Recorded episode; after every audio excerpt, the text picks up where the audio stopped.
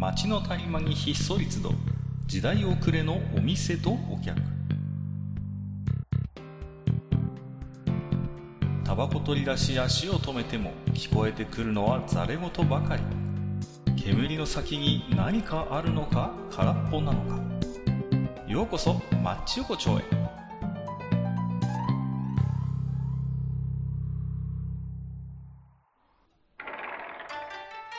ゆうゆったでしょまだやってる？ああ、かっこいらっしゃい。まあまあ、どうぞどうぞどうぞ。いやいや、どうもどうもね。うんいやー、なんて実際1個しかないんで、はい。一個しかない。なんか、大丈夫なんですかね。こう、ちょっとソーシャルなディスタンスが過ぎるなと思ってますけどもね。ああ、まあ、まあ、時代の最先端は言ってるつもりです。最先端言ってますね。はい。ははいい。あのー、何ですか？もはうね、あのー、うん正月気分も抜けてきて、ね。そうですね。うん。あいよいよね、あのー普通の平日が帰ってきたなと、そうですね。牛年始まりましたね。牛年がね。うんで、うんまあ僕もね、なんだかんだで、あのー、うんお正月には餅をついてですね、ほうほうほうまあ、あの鏡餅を自分で作るんですよ。はい。あ不格好ではあるんだけどね。はいはい。はい。えー、ね、あのー、代々買ってくればいいんでしょうけど、うんうんないから、みかん乗せていつもね、はい。本来はまあ代々だと思うけど、まあ、みかん乗っけて、玄関と、あと神棚にはい置くんですけど、で、一応ね、鏡開きになれば、その、ね、うんうんえー割って、ね、のみで割って、こう、お汁粉とかお雑煮にして食べますよ。ねはいはいはい。まあ、お正月といえばやっぱり欠かせないのが、まあ、お餅なのかなと思うんですけど、まあまあ、いろいろね、日本人と餅っていうのはね、はい。まあ、長い付き合いですわ。言ってみればまあまあ、そうですね。えね。でもね、あえてこの令和の世の中に問いたい、僕はね。はいはい。餅に対して我々ちょっと寛容すぎないかと。ね？あまりにもちょっと餅さんを甘やかしてきてませんかという話なんですよ。もう、と、と、と、と言うと？いやいやいやあのね、あのーやっぱお正月といえばみんなお餅って言ってさ、はい。まあまあ、ね、雑煮だ、はね、餅なんだかんだで食べるじゃないですか。はいはいはい。あのー言ってみれば、もう、お餅さんとしてみれば、うん。もう、絶滅するってことはもうありえないわけですよ。もう、お正月とコンビでいる間はね。うーん、まあそうですね。ね？えそうでしょ。で、まあ、鏡開きすればわかると思いますけど、はいあんなね、玄関と神棚でずっと飾ってるん鏡餅って、まあ、カビ生えますわな。そうですね。え大体カビ生えるでしょ？普通にしてても。えね？でもさ、わざわざその飲みとか包丁でさ、ええこう、削って食べるじゃないですか、そのカビてない部分を。えええええね。そこまでするかと。ね。いいですか、この、うん。このね、非常にこう、食品衛生が進化した、ええ。この、非常にこう、今、清潔、先週も話しましたけど、はい。この前も、はい。あの、ハエがほとんどいなくなった、この、そうですね。ね、はい。なんかカラフトに行ったって話もあるんだけど、あの、そんなこの世の中においてええ、そういうカビた部分を削ってまで、鏡餅を、こう、食べるっていうね、うんあのー非常にそこだけこう、昭和残ってんなっていう気がするんですよ。いや、わかるんですよ。その、あれはね、特別意味があるんだと。ね、神様のものをいただくっていう大変ありがたいものなんだと。まあ、それは分かってるんだ。僕も100も承知なんですよ。ね。うんやっぱそういう儀式的な要素はある。うんでもね、なんかその儀式っていうことにちょっとあぐらをかいて、餅はあまりに進化をしてこなかったんじゃないのっていうことはある。まいつまでたっあ、餅は餅じゃないですか。あれですよね、あの、それを言っちゃうと、結構いろんなところにも、いろんなところでも多分ね、あれだよ、あもしかして俺のこと言われるかもって思ってる人いっぱいいると思う。いやいやいやいや。絶対いると思いやいや、別にそれはいいんですよ。だって、そういうものは別に、うんあのーもしかしたらその努力を怠ってきたせいで、廃れていったものもいっぱいあるでしょう。おそらく。ね？あると思うんだ。そういう努力を怠ったせいで、かつてほどの勢力を持ってない食べ物って、僕はいっぱいあると思いますよ。例えば、ね、あの、丸の鰹節とかさ、あの、今、鰹節削り器のある家庭がどんだけあるかって話ですよ。ね。で削ったやつが売ってんだから、いいですか？あの、うんまんま、あの、丸の、あの、カチカチ音がする、あの、はい木片みたいな鰹節と、はいあとあの、引き出しのついたあの木製の鰹節削り器をセットで置いているのが今どれだけありますかって話ですよ。まあ、そういうも運命なんだ。その、進化をしていかない食べ物っていうのはそういうことなのよ。で、それでいいの、それはね。だけどさ、餅って、どんなに進化しなくても正月がある限り永久不滅じゃないですか、餅は。永久不滅ポイントじゃないですか。ね？うんうん。そこに、ちょっとあぐらをかいてるんですよ、餅は。いいですか？なるほど。餅っていうのはあんなに小さいのにすげえカロリー高いんだ、あれ、あいつって。まあ、そうね。すごいこう、凝縮してるから。はいね？この、いいですか？この低糖質とかね、いろいろ、ね、こう言われてる世の中において、コンビニ行けばね、今やパンだって、ね、低糖質のパンが売ってます。ねうんうん麺類だって、うんこんにゃくとか使って低糖質の麺類が今あります。そうですね。はい。片や餅はどうですか？ええ低糖質の餅がありますかって話なんですよ。うん。ねあのね、やっぱ僕はね、餅の擁護をするわけじゃないが、餅さんにもね、最近、最近というか、ここ数年、ここ数年、うんまあまあまあ、あの、進化をね、それなりにしようとしてる口はあるんですよ、実は。あ、そうなんですか？はい。あのーまあ、餅さんが一番、あのーなんていうんですかね、その、狂気っぷりを発揮するというか、一番サイコパスなその一面を覗かせる部分っていうのがあるんですよ。はいはい。シーンの中で。もうん餅シーンの中でね。そ餅れは喉に詰めた時ですよね。あいつはね、あいつはうん時々牙を剥くからね。そうそうそうそう。あいついやいやが、あいつもサイコパスになるんですよ、本当に。いやいやいやあのわかるよ。ねうんもう、あの、無慈悲に、あの喉を、あのね、いや、塞ぐんですよ。これから高齢化社会です。もうもう超高齢社会ですよ。今言ってみれば。ね。で、ええ今年もありました、不幸な事故が。そうですね。ええいいですか？これから日本が高福祉社会になる上で、変わっていかなきゃいけないんだ。それがもう、あるんだ、閣下、すでに。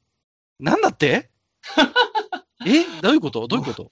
私は、そっちの世界で働いてるから知ってるんだ、すでに。そういう、そういう持ちがあるの、すでに？あるの。進化してる？あるの。うん。もちちゃんと。ろんね、うん。うんあのーいわゆる一般的にね、私たちが食べる、日常で食べるお餅みたいな粘りとか、そういうものは確かにない。ないない。はい。だだけどもちろんら、あったら危ないもん。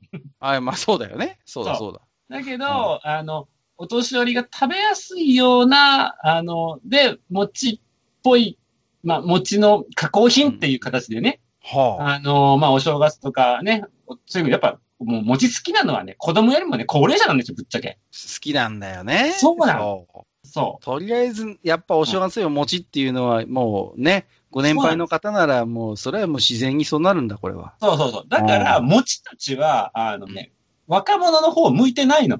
そもそもがスタンスが。もう、餅は、女子供、若者は見向きもしてないと。しない。うん。餅が見。てる先には、うんえー、昭和、そうね、30年代 以前の人たちのことしか見てない、餅たちは。今。そういうことか。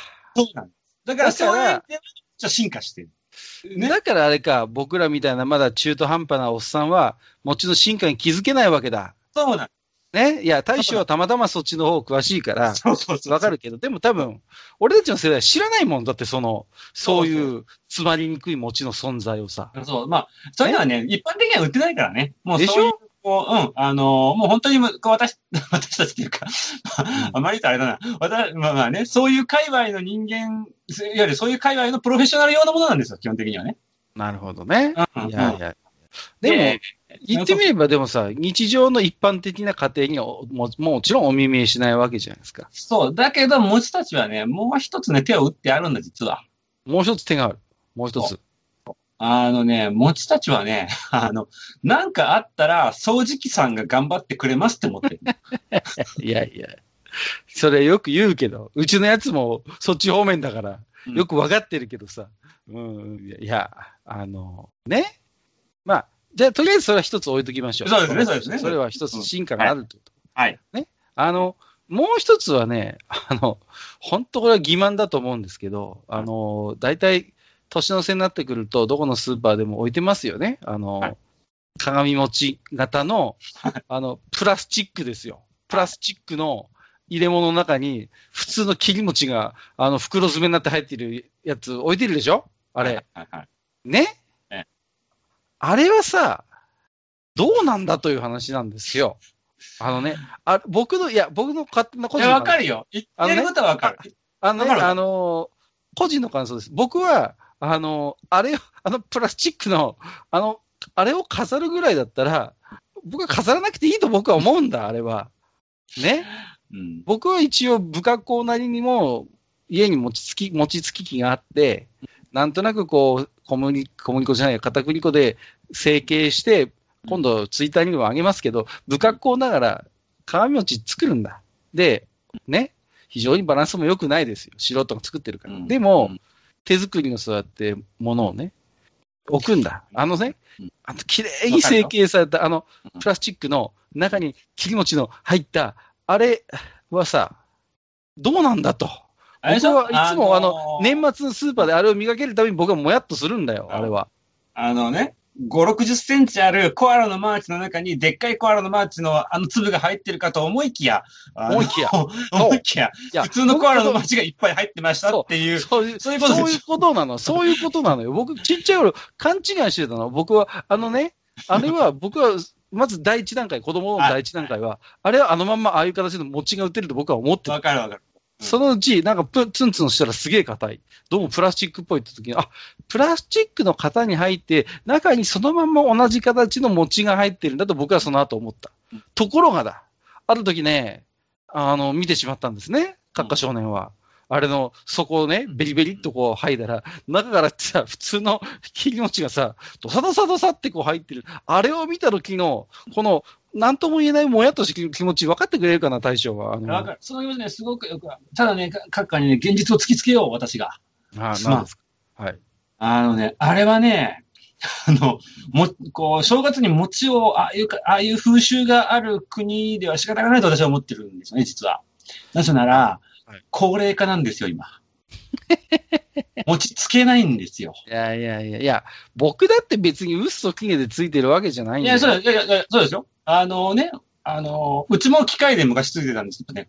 もうね、はいはい。今、今でもあれだね、これも、この前のそさ、話じゃないけど、餅つき機ももう絶滅危惧種かもしれないよね。そうなんそうそう。で、そうなってきたときに、来たときにね、うんで、しかも、その、じゃあ鏡持ち型の、さっきね、かっか言ったようにプラスチックにね、はいはいの型にその餅を流し込んだものがあればいいかっていうと、うんもうそこで手間でしかないよね。そう、持て余すんだよね。そだと思うよ。だって俺もさ、もう毎年苦労してはさ、う、そうそう。飲み、飲みとハンマーでさ、こうやって割るんだそうよそうそうそう。あのね、これ、食い物に使う食い 道具じゃねえんじゃん。大工仕事なのよ。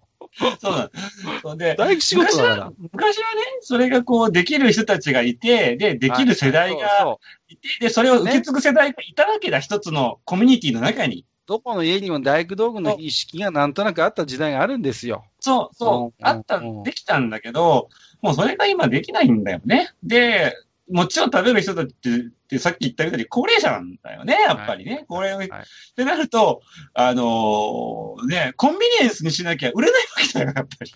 あのね、いや、でも鏡餅ってやっぱあの形に意味があるわけじゃないですか。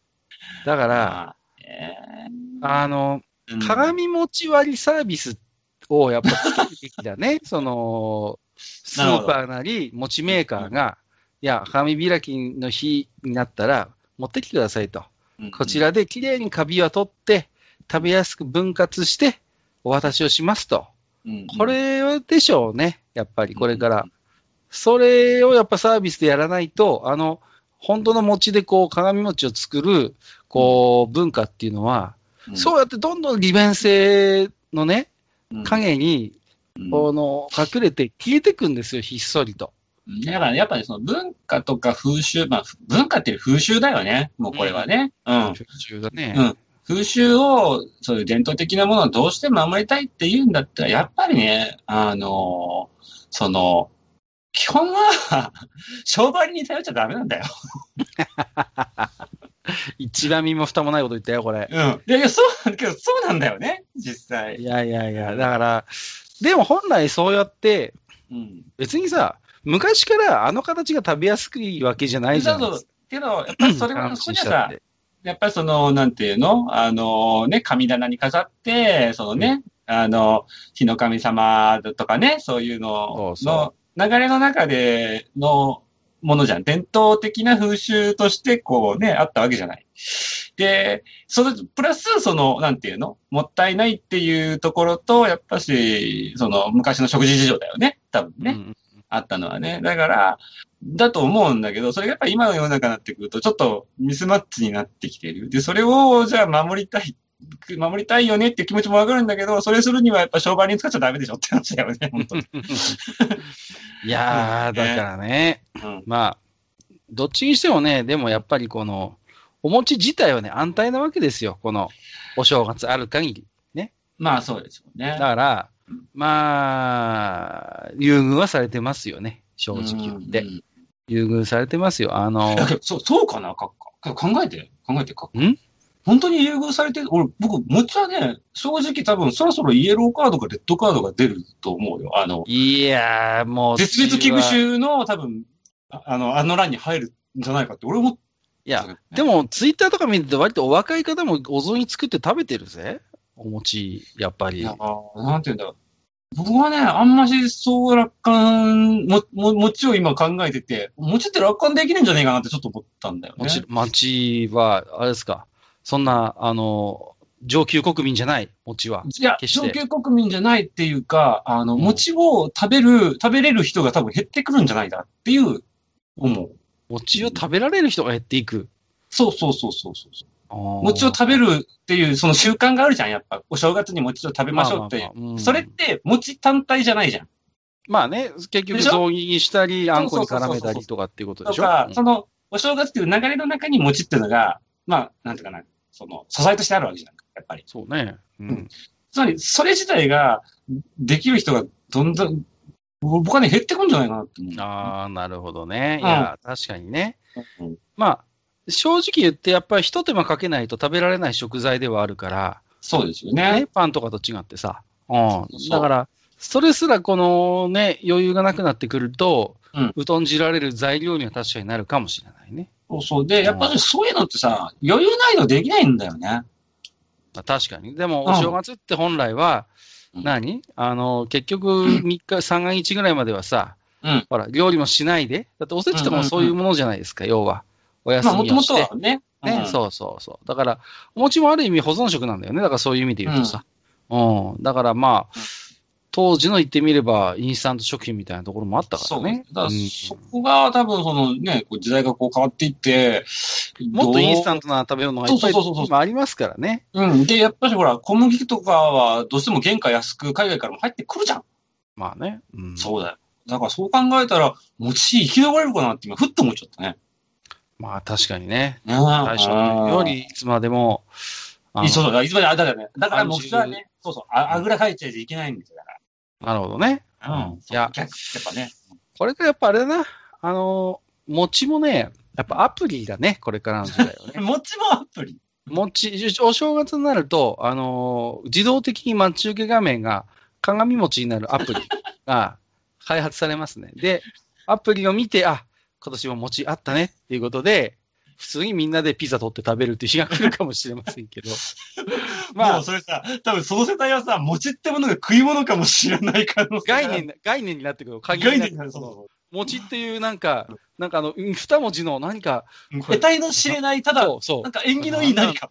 何なんだろうね、これみたいなことを言いながら、さあさあ、みんなでピザ食べましょうってさ、そういう時代に来るかもしれない。ねね。あるよ、これは。あるかもしれない。ね今年あの、やっぱコロナ、今年というか、去年からね、今年にかけてはいコロナがあって、いや、余計に多分ね、餅つきって、多分すごいね、逆風吹いてるんだね、いや。無理、無理だと思うよ。屋外で人集めてペッターなんてとてもできる状態じゃないから、これ、ますます餅の概念化に拍手がかかるかもしれないね。でやっぱり規制のする人も減るとさ、もう今年は餅はもう、とかね、今年はおせちはとかっていう形でこう縮小する人も多かったと思うんだよね、今年の年末年始。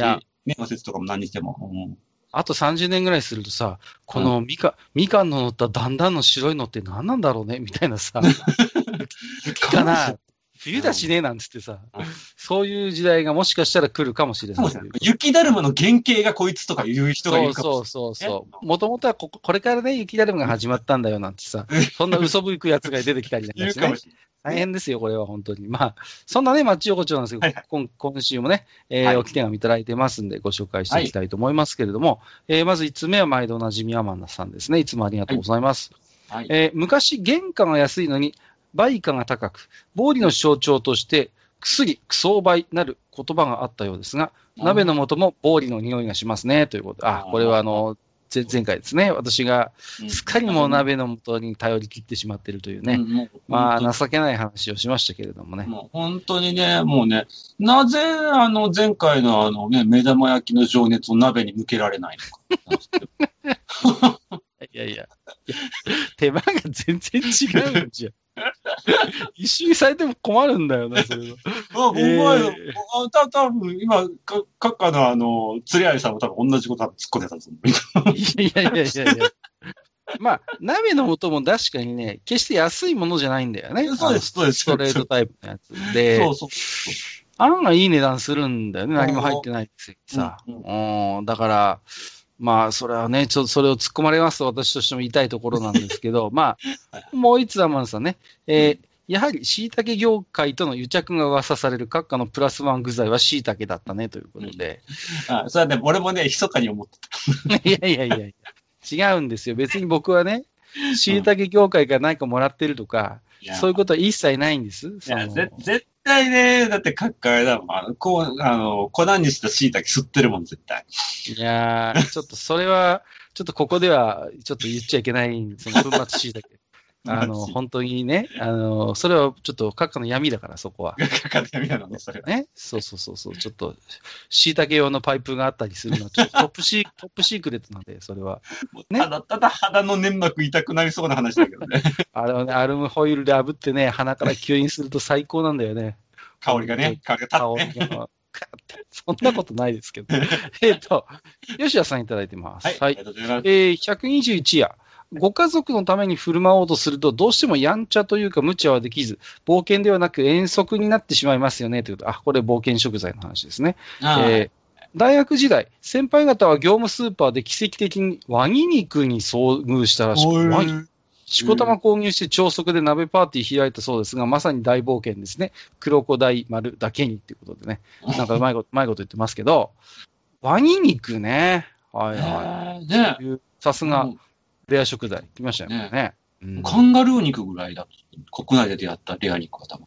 昔ね、東京の中野に、ダチョウの専門店があってね、その、うんうんダチョウのお肉が食べられるっていうことで、今もあんのかな、行ったことあるんですよ。ダチョウ。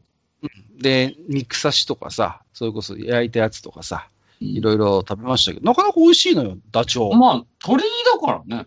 そうそうそう。うん。で、なんていうのかな、こう、豚みたいな、そういうしつこさはないし、でも、うん普通の鶏よりはちょっとコクがあるみたいな感じあで、ー大変美味しかった記憶があるんですよね。うん、ううんん。だから、あの時ね、なんか、もっとダチョウ肉普及してもいいのかななんてことを思いましたけれどもね。いやいやダチョウを多頭飼いするのも結構きついと。ああれはなかなか飼育が大変っていうのはあるでしょうね。でしょうね。ねでね、確かにあとね、硬いんだ、どうしても。あ多分ね。うん肉がやっぱついてるんでしょうね。うんうんうんうん。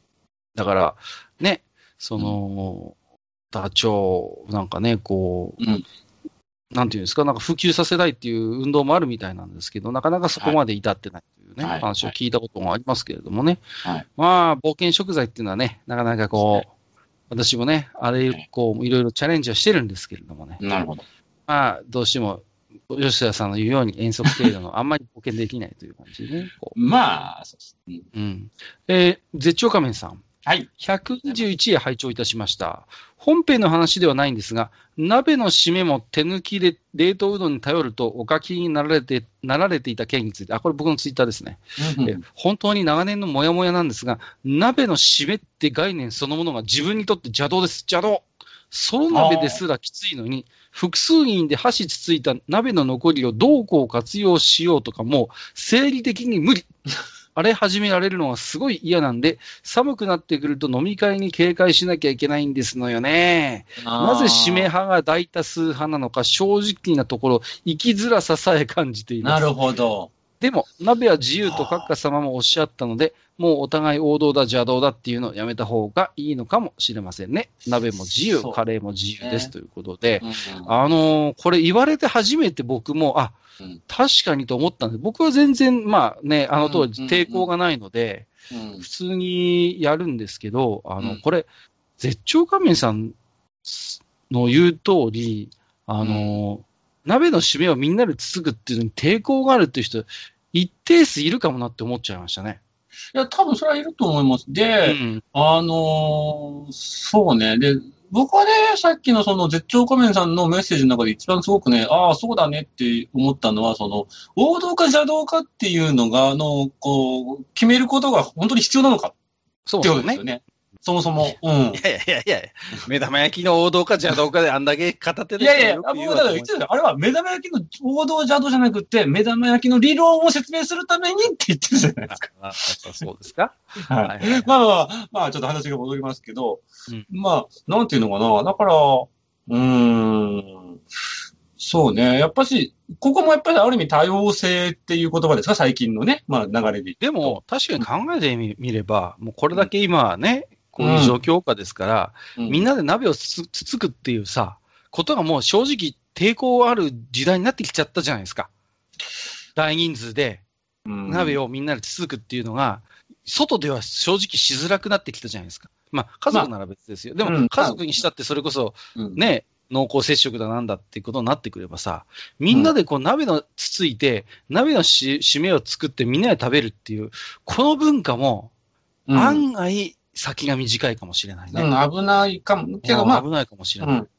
まあ逆に言えば、げさ僕僕はだけど、それに対してやっぱその、お道か邪道かっていうのも当てはまるんじゃないかなって思う。それが好きな人やっぱしてもいいと思うんだよ。まあまあ、もちろんね。うん。で、その衛生的な、その本当健康被害を、っていう意味ではね、やっぱし注意しなきゃいけないだろうけど、やっぱそこに、ああ、じゃあなんかこう、ど何かの絶対、こうなんなんていうの、絶対的なものを持ち込むのは、僕はちょっと、なんかこう、息苦まあね、もちろんね。うん生きづらくなっちゃうなっては思うね。まあ結局だから結論としてはね、あのー絶頂神さんもおっしゃってますけど、ね鍋ってのは自由なんだよね。そういう意味で言うとね。そういう意味でうんね。だから、その、ね、いつだったか、あの、焼肉奉行の会だったっけとかありましたねはいはいはいだし、みんなでつつくっていう場だからこそ、みんなをやっぱ大事にできるような食べ方っていうのが、これからはうん求められるのかもしれないね。もしかしたらね。確かにね。まあ、うんまさに多様性の象徴として。そうですね。ええー、お次はキキさんですね。はい。はいえっ、と、大将、閣下こんばんは。というこんばんは。はい。えー、世がコロナの真っ只中、その渦に飛び込むかのように都会に引っ越し、やっと日常が落ち着いてきたので、大将のお店にお邪魔することができましえはいいらっしゃいたま。せ。ほろ酔いで第121夜拝聴しました。はいえー鍋トークをしていらっしゃったので、私のちょっとした、ちょっと変わった定番を一つ。はい私は鍋の日には必ず、マロニーちゃんを招待しますということで、はいはい、マロニーちゃんね、なんだ、土定番じゃないかとおっしゃってらっしゃることでしょうが、量がおそらく通常ではありません。長めのマロニーちゃんをほぼ一袋入れます。ええ結果どうなるかといえば、ほぼマロニー鍋になります。そうでしょうね。うどんのようにみっしりと鍋の大半がマロニーちゃんでそうでしょうね。減ってきたなと思ったら、追いマロニーちゃんをします。マロニーちゃん最強。では、長々と失礼しました。またお酒を飲みながら毎回楽しみに聞いていきたいと思います。ということで、マロニーちゃん、マロニーって、うんご存知ですよね、大将？も知ってます。もちろん知ってます。もちろん、ねあのね、中村玉緒さん、ね。あそうそう問題の。はい。マロニーちゃんですからね。言ってみればね。そうそう、中村玉緒さんの CM でもおなじみの、はい。あれを入れるということで。うんしかも、もう一袋まるっと入れて、もうこれはあれですね。もうあの、鍋のヨルムンガンド化です。ヨルムンガンドになるね。間違いないね。間コン違い。トヌーズだよ。コントヌーズが鍋に生まれるんだよ、これは。あの、マロニーってでも、僕、うちはね、実家はマロニー使わない家だったので、ああ、そうなんですか。高校生くらいになって初めて知ったのよ。マロニーってやつをさ。ええ。うん。春雨のお化けだと思ってましたけど、いや、春雨でもないらしいのよね、あれって。なんだっけ、でんぷんがなんかを固めてるんでしょ？なんか確かね。うんうんマロニーってさ。うん。でさ、えー、何これ？と思ったんだけど、うんおっかなびっくりマロニー入れた鍋をうん初めて食べたら、あ、ありだなと思ってね。うんうんうんそうそう。それ以来、たまに僕もマロニーは、うん。たまに入れますね、鍋にあはね。ーうん。まあね、あのーやっぱ、温まる季節に、あの、本当に、温まりたい季節に本当にいい食材ですよね、マロニー。マロニーってね、便利で、便利、便利。やっぱあるとね。そうそうそうそう。うん。うん僕はね、あれなんですなんかそれ系のやつって、お鍋にとりあえず入れておきたい派なんですよ。例えば、うんあのー結んだ糸こんとかさ。ええええええね、そうそう。はいああいうこんにゃく系とか、あるいは、はいやっぱりね、そういう春雨系とか、なんか入っててほしいなっていうのはあるんで、ええやっぱそういう時ちょっとこう、マロニーが入ってるとなんか食いでもあって、うんそうですね。いいなって思いますね。うんで、ほら、お鍋の味を邪魔しないじゃないですか、マロニー。えええええあとね、やっぱ溶けないし、マロニーって。えそうですね。ただね、あれ煮込みすぎるとちょっとやばいんだよね。ああ、そうそうそう、わかるわかる。うん、ありますよね。うん。煮込んじゃうとね。そう、もう、う。もう完全にもう、あの、溢れ返っちゃうみたいなのになっちゃう。そうそう。いや、すごいね、けど、そのね、鍋いっぱいにそのマロニーがなるような、もうまさにマロニー鍋ですよ、ね。マロニー鍋ですよね。まあ、よっぽどマロニー好きなんですよね。うん。いや、今度試してみようかな。いや、でもちょっとな。いや、正直ね、妻がね、どうかな、うちの場合は。うん今度聞いてみますわ。うん、あー僕はねね全然いいんですけどね。えはい。えっ、と、お次は、えっ、と、ツイッターの方からヘビレオスさんですね。えはい、ありがとうございます。ありがとうございます。コミュ障は一人飲みという言葉に惹かれてしまうが、実際のところあれはコミュ教にだけ許された宴だと気づくということで。そうですね。そうですね。あのね、そう。うん一人飲みはね、本当コミュ力が問われる、やっぱり、うん世界ですから、まあ、なんていうの、無理、無理鍛えろとは言いませんけど、あのね、じゃあね、こ、コミュ、なんていうかな、あの、多分ね、そこでコミュ障かコミュニ、それ、あの、コミュニケーション力を考えてる時点で一人飲みそうそう、あののね、ハードルは上がってるんだよね。そうそうそう、あのね、こうやって考えちゃう時点で、もうね、あれなんですよ、そもそも一人飲みホイホイ言っちゃう僕みたいな人間は、あのね、コミュニケーション能力っていうことを考えないの、そもそも。あの、あのね話されようが話さなかった、まあ、話そうが話す前がどっちでもいいの。多分一そうそう。あのね人飲みのしてる時の。そう、ねそうそうそう。ただ、それよりも飲みたいっていう願望が勝っちゃうから、そう。うん、それがむしろ正しいんですよね、そそのう。僕の中の感覚としては。う。ん。だから、自分のコミュ力どうかな、うんぬんなんていうことを僕は正直あんまり、そう、だからそこまでままで考えなくても、あの、誰か話しかけられて面白い話ができたら、ああ、まあちょっと面白かったなぐらいでいいと思うんだよね。そうそうそうそう、そうなんです。うん。だからまあ、そういう意味で言うとね、まあ、なんですか、うん、まあ、ちょっとそれでこう、二の足三の足踏んでしまうってんだったあちょらっと、ね、もったいないと思う。うんもったいないかなと思います。だから、そんなのもう考えずにね、考えずに。うん日はなんか、飲みたい気分だなって時には、ふらっとこう行ってみるっていう、そうそう。あまりそう、考えずにっていうね。そうそう。なんか、なんか気になる小料理屋が近くできたし、なんかちょっと湯豆腐とか置いてたら嬉しいし、ちょっと熱燗飲みてえなとか、そんな感じでいいんですよ。うん。そうなんです、そうなんです。それでね、だから、まあだから、考えるな感じるの世界でそこはね、そうそうそうそうぜひはい。そうやって考え始めちゃうとね、僕僕もちょっともしかしたら二の足踏んじゃうかもしれないんですけど、うんうんうん。まあなんといってもね、酒飲みなんで、それ以上に酒が飲みたいんだ、これは。うん。うん。はい、えー、ということでね、まあ大体そんなところかなという感じですけどもね、はい。で、最近ね、町横丁のハッシュタグつけていただいているつぶやきもいっぱいいただいてましてね、ありがたいですね。はい。すみませ。うんんすべてをね、ちょっと紹介できている感じにはなってないんですけども、えー、つぶやきの方も抜粋でご紹介をしていきたいなと思っております。さあ、今日はね、そんなちょっと、えー、もう1月も中旬ではあるんですが、お餅の話ということでね、させていただきましたけれどもね。いやまあ、れですか、今年はどういう感じで、ちょっとね、あの少し正月らしいこともしとかながらしといた方がいいかなと思って。今年1年は。うん。今年1年ですか？ああ、そうで、抱負ですか？いやー、どうですかね。おまあ、マッそらくチ的な意味で。あ、マッチ的な意味でね。うんうん。マッチ的な意味で言うと、去年も喋りましたけど、うん。あのー今年はね、マスターの、あ、じゃあマスター、大将のうん。変態性を引き出す年にしたいと思ってるんで、あ前回のね、前回はだいぶね、大将の変態性が存分に引き出せたような気がするんーで、そうですね。あ、まあ、もう、はいまあもう完全に気違い。はい。うん。まあね、だから、で、まあ、い一発目からちょっと僕の目的がもうほぼ達成されつつあるんですけど、確かにね、ちょっとね、あの、今年、今年の初めの回は確かにちょっとパンチ効きすぎましたね、あれ。ねいやいや。あの、いきなり胃もたれするような話なんでやめてくれって言ってるのにね、もういきなり直球勝負できますからね。まあ、今年もですね、まあ、うん。あの、喋りたいことを適当に今年も喋っていくというスタンスで、まあまあ、うんうん細く長くやっていけばいいのかなというふうね。に思ってますけどもね。はいはい。まあ、あとはまあそうですね。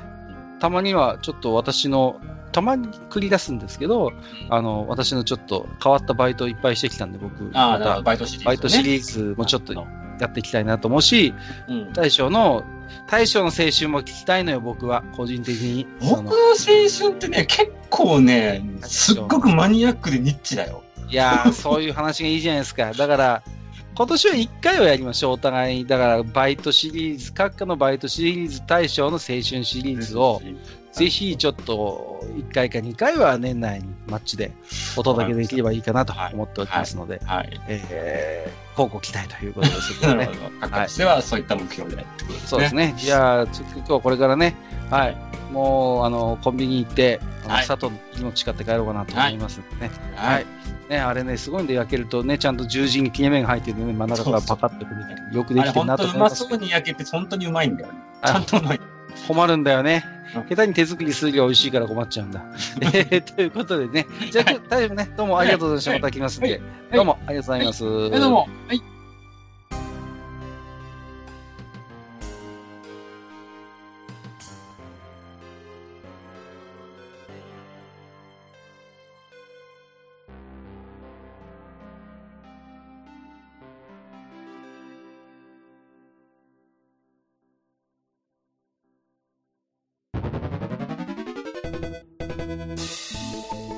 ああ、そう、大将。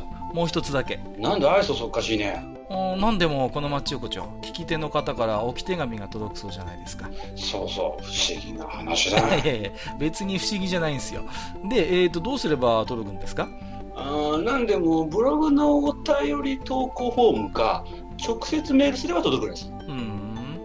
えーブログに載ってるメールアドレスに直接送ってもいいんだね。えー、何々メールアットマークマッチサイドドットネットか。mail アットマーク matchside.net ね。うん。公式ツイッターでは番組更新のご案内や予告が載るらしいし、ハッシュタグマッチ横丁をつけたつぶやきも番組で紹介する場合もあるみたいだよ。うん。じゃあ一応フォローしてみっか。皆様のお手紙、おお待ちしております。